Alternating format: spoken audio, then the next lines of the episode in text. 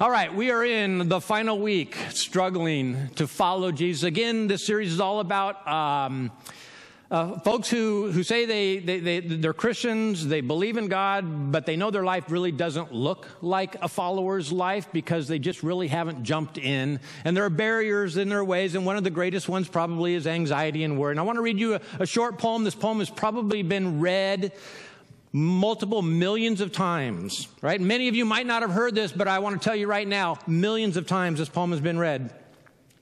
Will I worry about my present situation?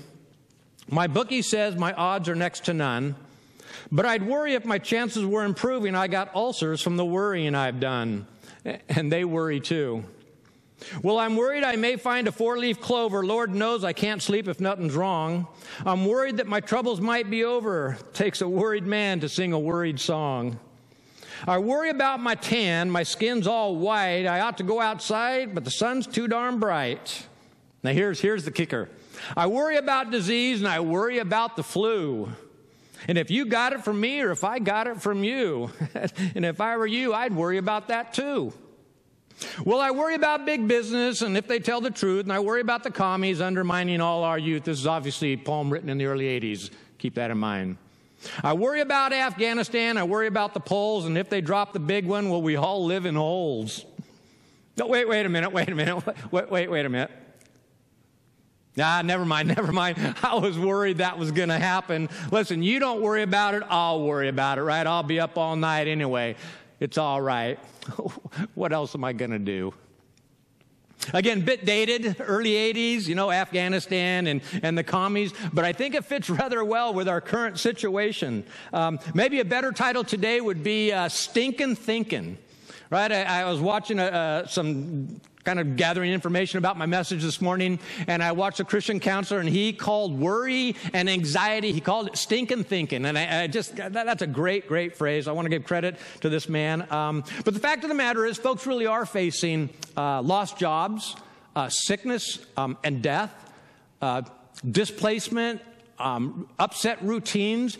Um, for people for whom routine is, is incredibly, incredibly important, and you take away that routine, um, and, and things unravel very, very quickly. In a word, people are facing change, right? And the fear and the worry and the anxiety that change creates in people probably creates more stinking thinking than just about all of our other worries and anxieties put together.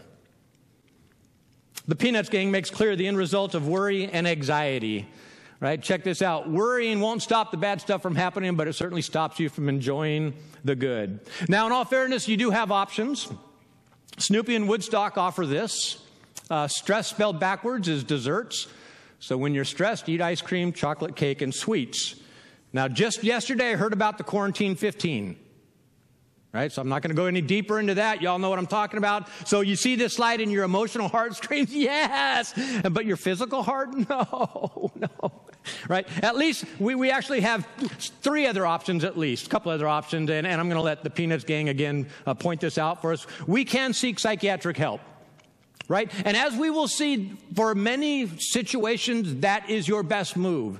And in fact, as Nazarene Church, that is part of our doctrine of divine healing. We believe that the Holy Spirit works through doctors and nurses and the healthcare industry and doctors or scientists and biologists. That is part of our doctrine of divine healing. So um, I'll just say right now at the outset, um, this is not just, an, just a, a, thing that you can get over many times. This is sometimes something that you, you do need to see, maybe a psychiatrist or psychologist. Um, I just kind of want to uh, throw that out there. Um, and of course, there's no end to people's friendly advice, and apparently it's a little bit cheaper than psychiatric help by about three cents, apparently.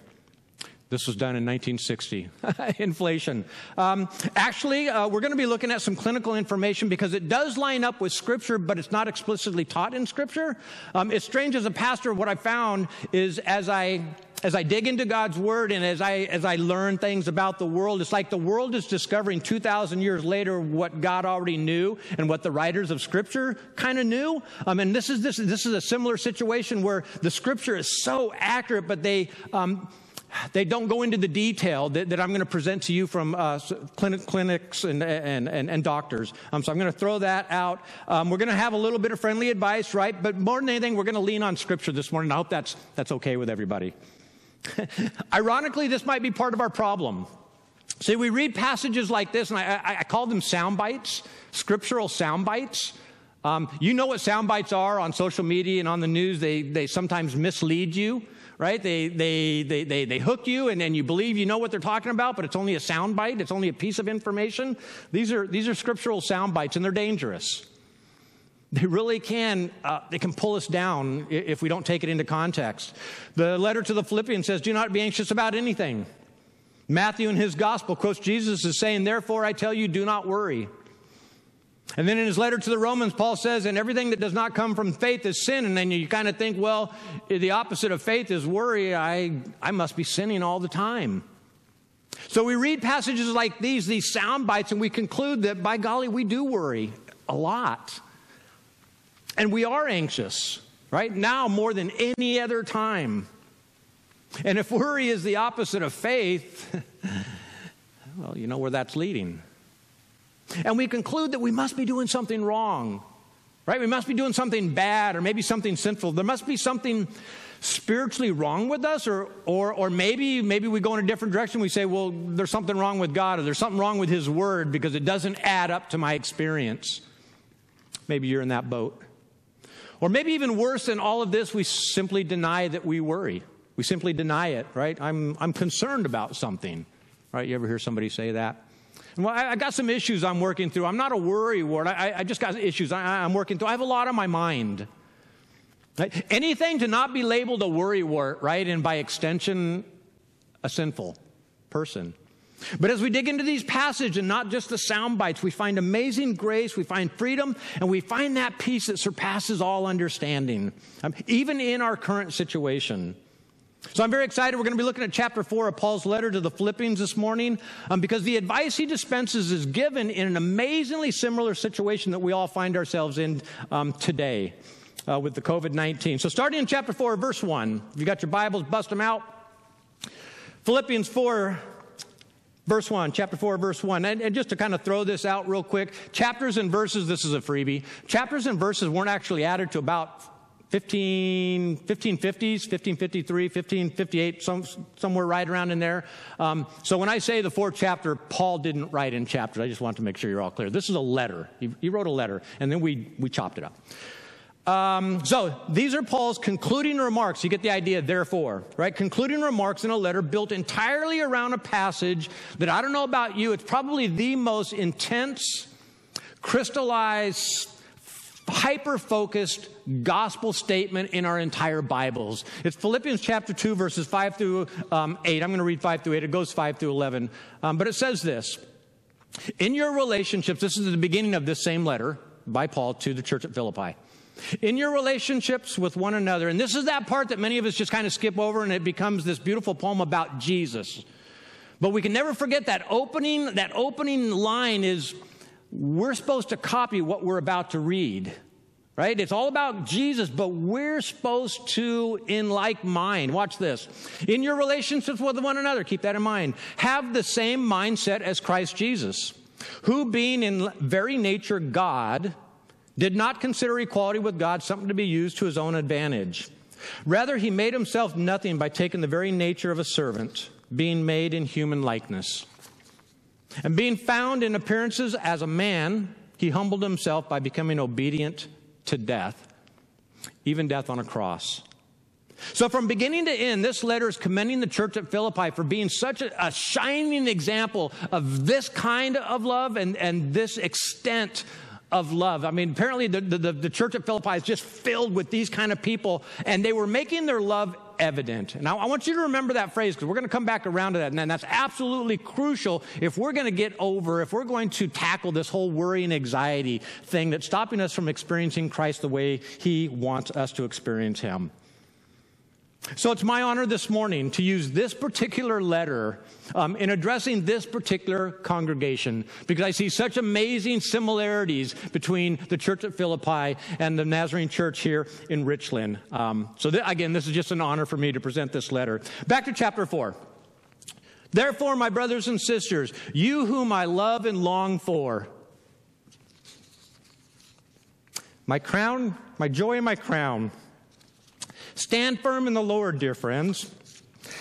And I plead with Euodia and I plead with Syntyche, 20 different sites, and none of them produce that name the same way. All right, so we're just going to go with S. To be of the same mind in the Lord. See, and this is where we find our commonality and our camaraderie with Paul. Paul has birthed this church, right? He's pastored this church. Um, he loves this church. It's obvious that he, he, he, loves this church. It's an amazing church. It really is. Um, but he's in Rome, right? He's in chains. Uh, he's, he's, can you say, quarantined right? He's awaiting Nero to, to appear before Nero, and he's fairly sure he's going to get released. Um, I'll just tell you right now, he doesn't. Um, Nero removes his head from his body. Uh, that's the nicest way I could say that. Um, but at this point, he, it doesn't matter. It doesn't matter. He, he's he, Paul. No matter what his circumstances are, he's always just filled with hope. He's like this crazy, um, optimistic kind of guy, right? Um, so he's, he's he's he's in quarantine, and the people that he loves are in trouble. Can anybody relate to this? I've had so many phone calls of people in the hospital, keep people who need visitors, and I know this is this is incredibly difficult for so many people that we can't, as the church, we can't be there for our brothers and sisters in Christ. And this is Paul's situation. He can't be there. But he's got a key. He's got a key, right? So trouble's brewing. People he loves need help. Two sisters in Christ are in a quarrel.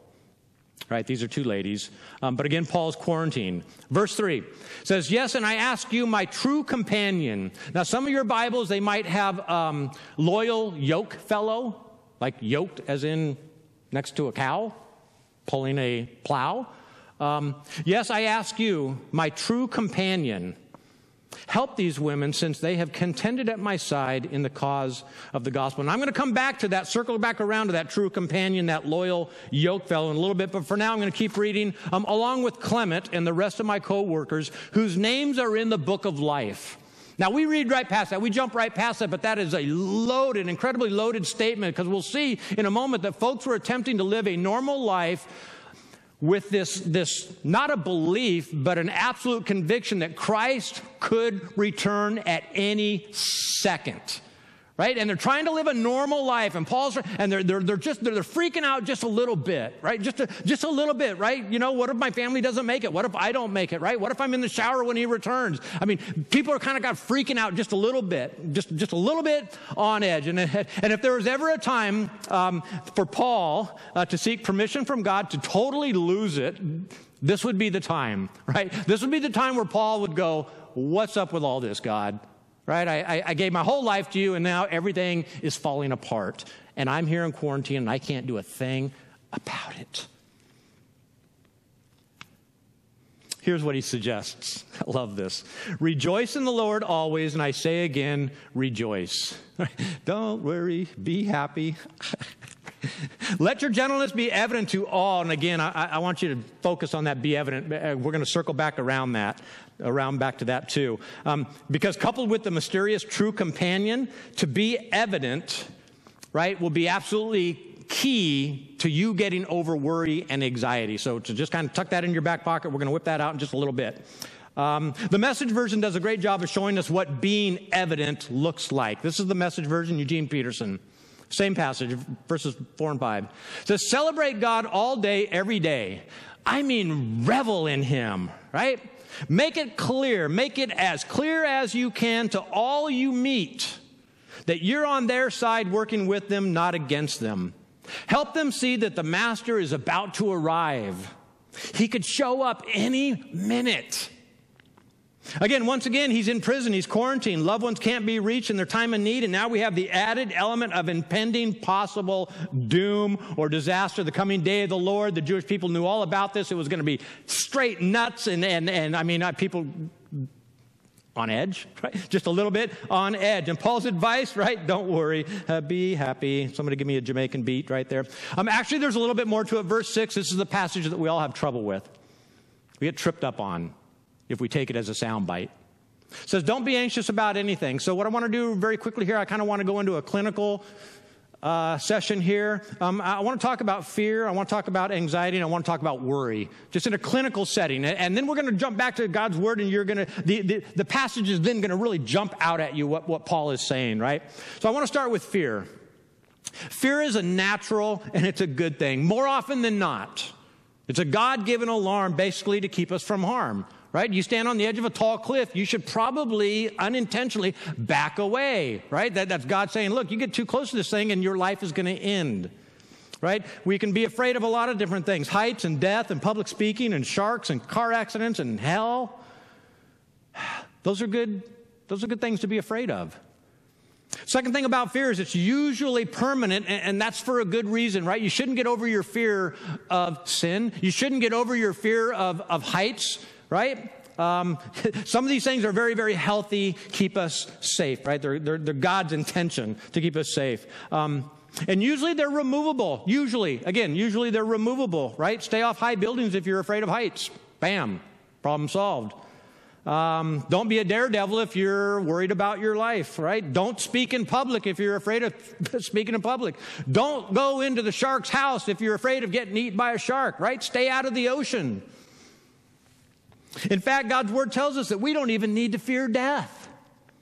Right? Because if we've trusted him, the sting of death, which is that, that fear of punishment, once we face him, come face to face, that's, that's the sting of death. Otherwise, we could just die and go into a long sleep. Everything would be fine. But that's what makes everybody so afraid of dying is, oh, now then I gotta, I gotta meet my maker, right? But if we've trusted Jesus, then that sting, that fear of punishment has been removed, right? That fear has been removed. And that's just an exciting thing, right? Get an amen from homes. Oh, yes, I can hear them all over the place. So now let's talk about worry. Worry happens in the brain, right? It's a mental activity. It's actually a conscious decision that we make. It's a foolish one, but we make it all the time. Basically, it's, it's pointless. It's pointless thinking um, because it usually involves taking responsibility for things over which we're not responsible or for things over which we have no control, which makes the whole exercise somewhat pointless. Charles Schulz, I'm going to lean on Charles Schulz this morning just a little bit. Charles Schulz put it this way Never stress on what you can't control and never worry about what isn't yours to worry about. Because the third point about worry is worry is all about control. It's a person who says, I know God is a good God and all, but I've got this situation handled.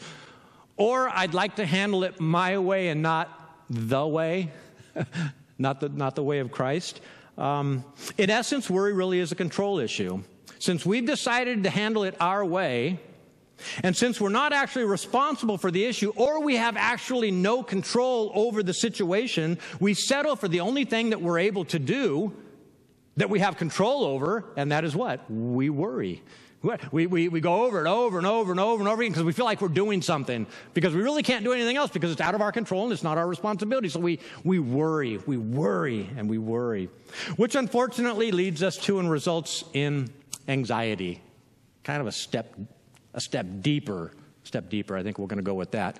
Uh, number one, where worry is a mental activity, anxiety is an emotional response to the mental activity of worrying.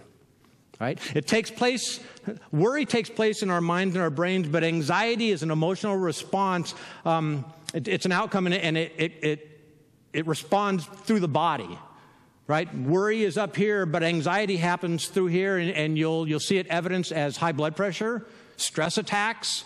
I mean, all sorts of issues. Um, addictions, uh, all these kind of things. Um, it, it, becomes just this incredible uh, a problem, right?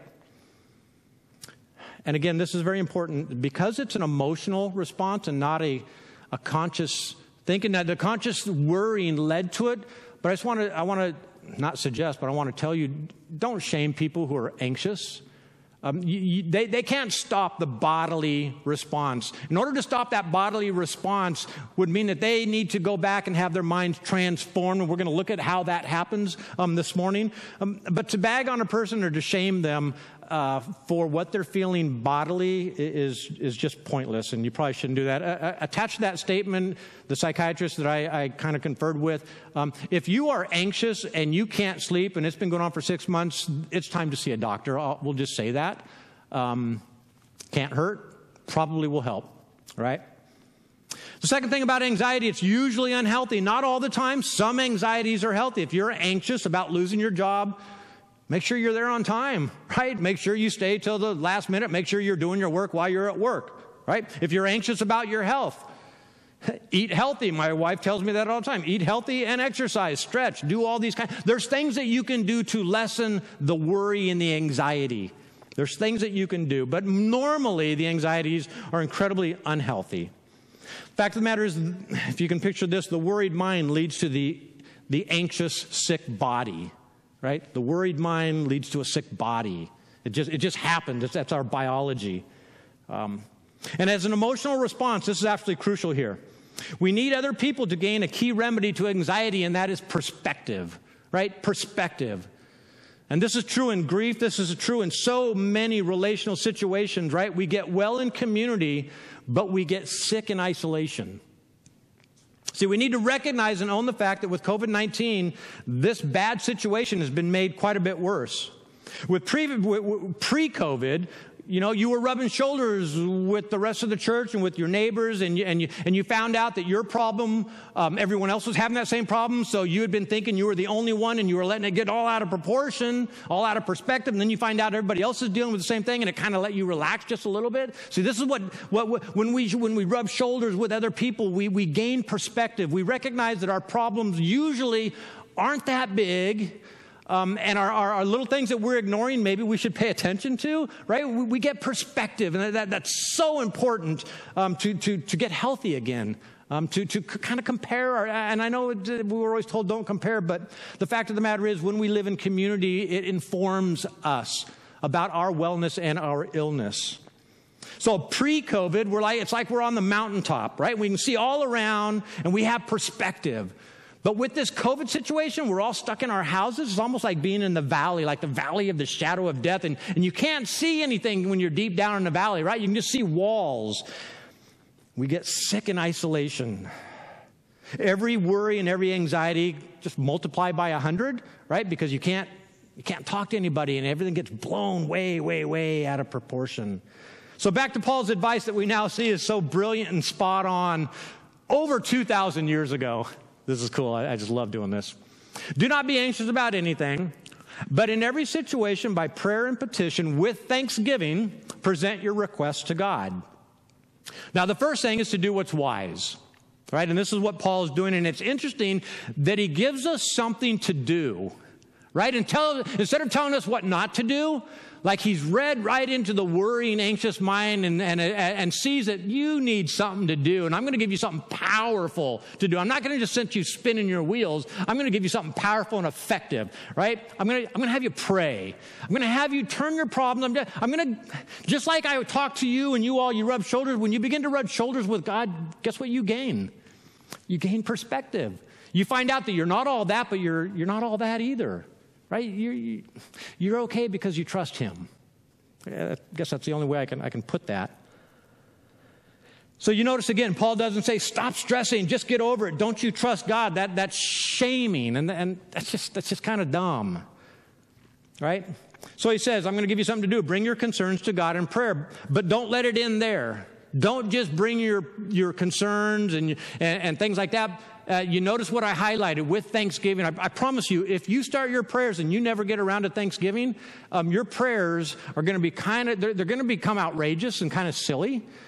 Um, but I, I, guarantee you, if you start your prayer time thanking God for all the wonderful things He's done for you and your family and your friends, my wife and I have been doing this a lot since moving up here, man. I, I tell you what, um, all of our other problems just like they slide away. It's the weirdest thing. It's just, it's like he takes the load on his shoulders. With thanksgiving. Um, but it can't end there either. See, some folks believe that faith is doing nothing in order to let God do everything. Right? You, you might have heard that. Don't, you know, wait on the Lord. And people will take that to extreme to mean, I'm going to pray and I'm not going to lift a finger, right? I'm not going to do a thing. One pastor, he asked an out of work friend, Well, have you been looking for a job? His friend said, Nope. Well, do you have a resume? Nope. are you networking? Nope. Well, what are you doing? Well, I'm, I'm sitting here at home trying not to freak out, right? Waiting for God to bring me a job. Getting the idea here? Single friend waiting for a wife. Have you left the house? Nope. Have you talked to the opposite sex? Nope. Well, what are you doing? Well, I'm waiting for God to bring her to my front door. Keep waiting, Mr. Lucky. Proverbs 9 12 says this If you are wise, your wisdom will reward you. And if you are a mocker, you alone will suffer. Another version has it if you mock the world, the world will mock you. Take the world seriously, right? Be on your knees, but then get back up on your hands and feet, right? In other words, do wise things. Don't do nothing and expect God to do everything. That is the perfect recipe for worry and anxiety in spades as you're waiting and waiting and waiting. And He's waiting for you to take a step so that He can begin to work with you. Craziest thing. If you need a job, make some phone calls, iron your shirt, right? Don't wear flip flops to the interview. I did that when I was 15 years old. The guy pointed it out. I never did that again. I promise you, never. Don't do that. Don't wear flip flops to an interview. If you want a date, shower, brush your teeth, use deodorant, mouthwash, right? Put on nice clothes, get out of the house, ask your friends to introduce you around, you know, be nice, don't stalk people. You know, that, that's probably not the best idea. And then in verse 8, the second key to dealing with anxiety. Listen to this. Verse 8 it says, Finally, brothers and sisters, whatever is true, whatever is noble, whatever is right, whatever is pure, whatever is lovely, whatever is admirable, if anything is excellent or praiseworthy, Think about these things. But this is where our minds go, right? What if my spouse dies? What if I lose my job? Right? What if I get cancer? And our minds, they begin to wander into this kind of territory. God's calling us not only to pray, uh, but to call these things out for what they are. These are fears. These are irrational fears. I call them irrational because, again, we don't have responsibility or control over them. I can't stop cancer. I can't do that. So if I worry about that, I'm spinning my wheels. I'm not doing anything helpful. Nothing is going to change by me worrying about my family getting cancer. These questions, these fears are not of God, and they're based, again, on an irrational fear because none of these things are in our control. So we take captive every runaway, and, that, and that's really what they are, right? These, these runaway thoughts, and we make it obedient to Christ. And slowly our minds, they, they, they, they change from a fear-based thinking to a faith-based thinking. It just, it just kind of slowly, it takes a little bit of time, but the more we consciously do this, take this advice from Paul, do these things, these wise things, our thinking changes. It really, it really does. They change. And then the result of doing right things and thinking on beautiful right things, we have the result. And it sits quietly between verses 6 and 8. It says this And the peace of God, which transcends all understanding, will guard your hearts and your minds in Christ. And again, this doesn't mean um, that it's so difficult to understand that we can never wrap our minds around it, although that might, that actually is part of it, because we can't. But really, what this passage is saying is that all of our efforts, as much as we think that we can do this kind of thing, um, we can't reproduce the peace of God under our own efforts. We simply can't do it. The peace that we get will surpass all of our skills, all of our knowledge, all of our tricks, all of our, all of that. Only God can do this kind of thing. The fact of the matter is, this is the very same impulse, this, this attempt to produce the peace of God on our own that led Matthew to speak in chapter 6. That, that passage that we looked at says this, chapter 6, verse 25. Remember, we looked at this, this soundbite. Therefore, I tell you, do not worry. Well, let's read the rest of the passage. It says, Therefore, I tell you, don't worry about your life. And that word life, psuche, is a Greek word that, that, does not mean your physical life, like you're hungry or you're in poverty or you're poor. It's talking about your, your reputation, your whole life, your relational life, your everything life, not only your physical right? If you're, eh, um, don't worry about all that other stuff, what you'll eat, drink, or what about your body, what you will wear is not life more than food and the body more than clothes. These people were confusing their need for an inward image of God for an, I guess, an outward image for the cameras, right? Am I pretty? This is what they were worried about. They weren't worried that they didn't have enough. Like they were, again, where they were in poverty, but they were, they were, people were working around God. They were storing up treasures in the wrong place. Read the entire chapter. It's not about poverty. It's not about being poor. It's about who, who are you trusting in your life? Where are you pouring your treasure into? Where are you storing your treasures? In the kingdom of God or the, the kingdom of you? In a nutshell, again, the letter to the Philippians, an entire letter written to commend a congregation for acting like Jesus. That's what it was. And I want to encourage you go home today, this evening, read the whole letter. It's a short read, four chapters. It's called a joyous letter for a reason. So if you're filled with worry and anxiety, you maybe ought to read this letter every day. Just, just make it a habit until we're out of our houses, right? Now, again, it's easy to miss this.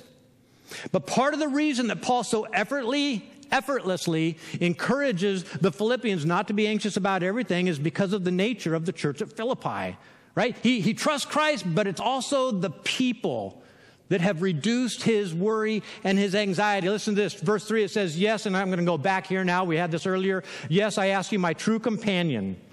Right? Now, again, you don't find these sentiments in, in either letter to the, to the church at Corinth right? They were not a lovely church. They were a pain in his side from beginning to end. Um, this church at Philippi was really kind of special. It was a, a Roman town. It had been peopled by Roman soldiers. Um, and those soldiers hadn't let up on persecution, right? They were hyper loyal to Caesar, which was Nero at this point. And so they were still facing intense, intense persecution, right? Not lightly, not name calling, right? They were being jailed and they were being tortured. It was a, it was a big, big deal. Now, Paul had clearly placed his life and valuation of his life in the life and hands of Christ, but like the rest of us, uh, Jesus with blood and, and flesh and bones uh, really can make all the difference in the world. So, Paul can encourage rather than harangue the Philippi church and not worry and be anxious himself, and it's all because of Syzygus. Hit that next slide there. Some of your passages, some of your translations will have this word. Um, some of your, again, will have yoke fellow. Um, let me read you this. This is actually the word in the original, in a lot of the original manuscripts. It says, I am Syzygus. Have you ever thought about your name and wondered how it shaped you or influenced you as a person? I have. My name is Syzygus. It's Greek. There really isn't a good English translation, but yoke fellow comes pretty close. It's a bit an embarrassing name, actually, because it is a reference to oxen in a yoke. I have no idea what my parents were thinking. But today, looking back on my life, I'm glad they named me Syzygus. When I think about how God worked in my life, it fits. I suppose it refers to a co laborer wearing the same yoke as you, pulling along with you. And if there's any truth to the old adage that names do reflect something about us, then I'm a true friend who has walked along with you during good times and bad times never leaving your side. I'm a person who has been coupled with you through difficult service together. I have grown to trust you, and you have grown to trust me. I'm your yoke fellow. I suppose I was not surprised then when Paul called me out in his letter to my church at Philippi. I had been yoked with him in ministry and had been yoked with Euodia and Syntyche as well. And I knew them well, and they knew me and trusted me. And as much as I did not want this assignment, I was exactly the right person to confront them about their disagreement. In his wisdom, Paul knew that. I suspect Paul also knew that all of us in the church were a bit perplexed about what to do with these two sisters. We knew their broken relationship had gotten out of hand. We knew that someone needed to love them enough to confront them about it, but none of us wanted to do it. I suppose we were all hoping that somebody else would step in, or maybe by some miracle, Paul himself would be released from prison and he would come and do it. Don't laugh, it's happened before. But there would be no miraculous prison break this time. One of us, or perhaps a few of us, in the church would have to step up and deal with this conflict. Personally, I usually run from it. I really hate conflict. I don't like getting up in other people's businesses. I don't like being perceived as judgmental, and I don't like sticking my nose where it doesn't belong. Frankly, I could probably think of at least a dozen other excuses if you just give me a little bit of time. Bottom line, none of us in the church wanted to do this, but we all knew it needed to be done. Some argued it was for the pastors. That was, that was their job. Others argued it was the elders' job. I was neither. I was just somebody who cared deeply for these two women, which is why Paul knew I was the right person to do this. And after all, if it, if it were me who needed comforting, I would want it to be somebody whom I trusted and whom I knew loved me. Why shouldn't Euodia and Syntyche have the same benefit?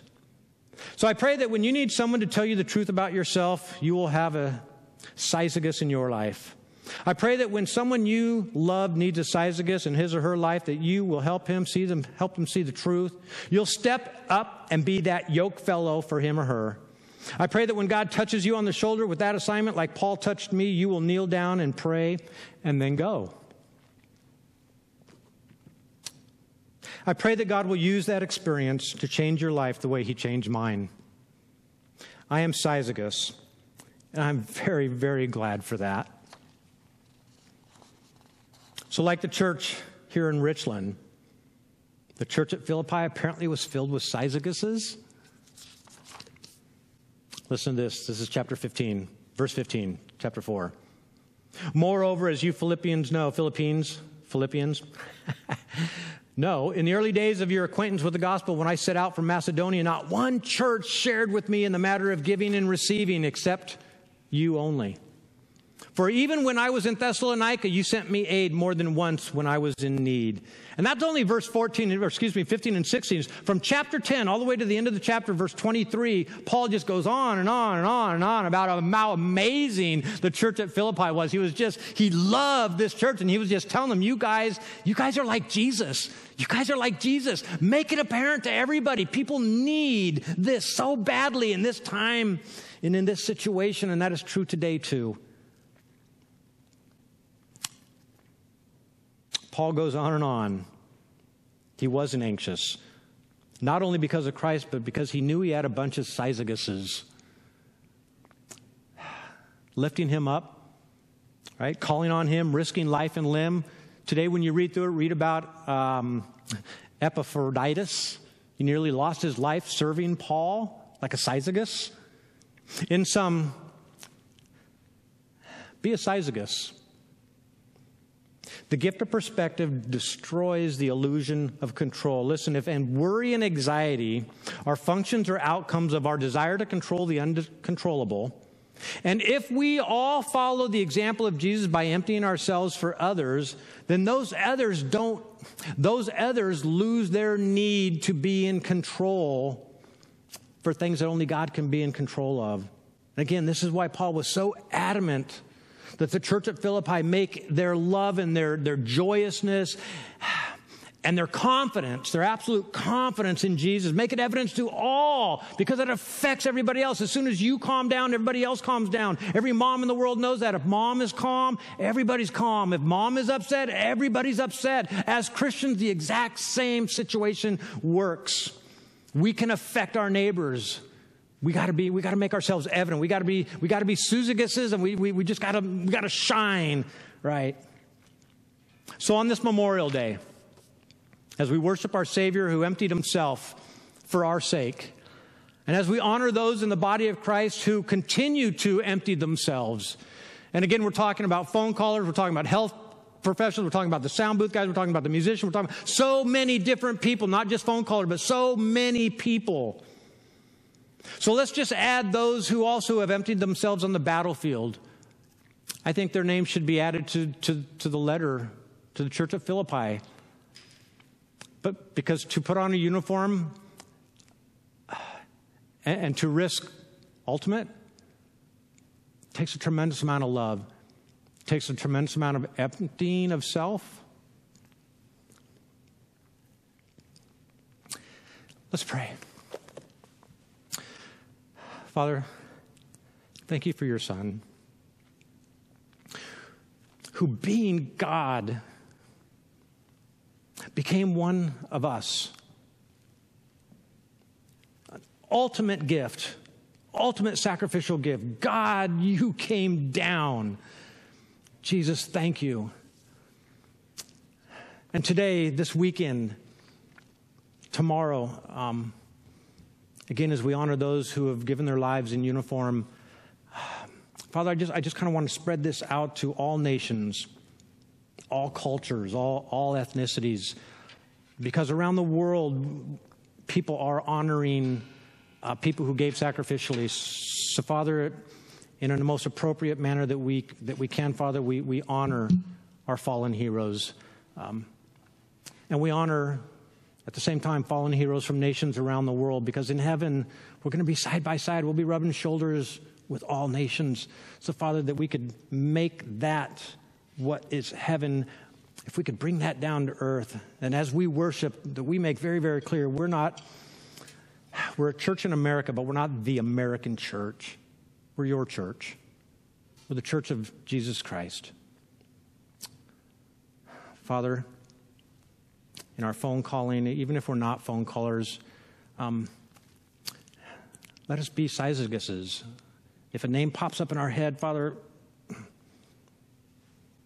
encourage us, give us the power to make that phone call and, and just to chat and say hi and how you doing. Um, thank you, Father, for, for, for every Syzygus here at Richland Church of the Nazarene, for every Syzygus in, in churches around the world, um, that in times of trouble they step up, and, and in stepping up, they lift everybody else up. Father, that we could all do that, and that we could follow your example.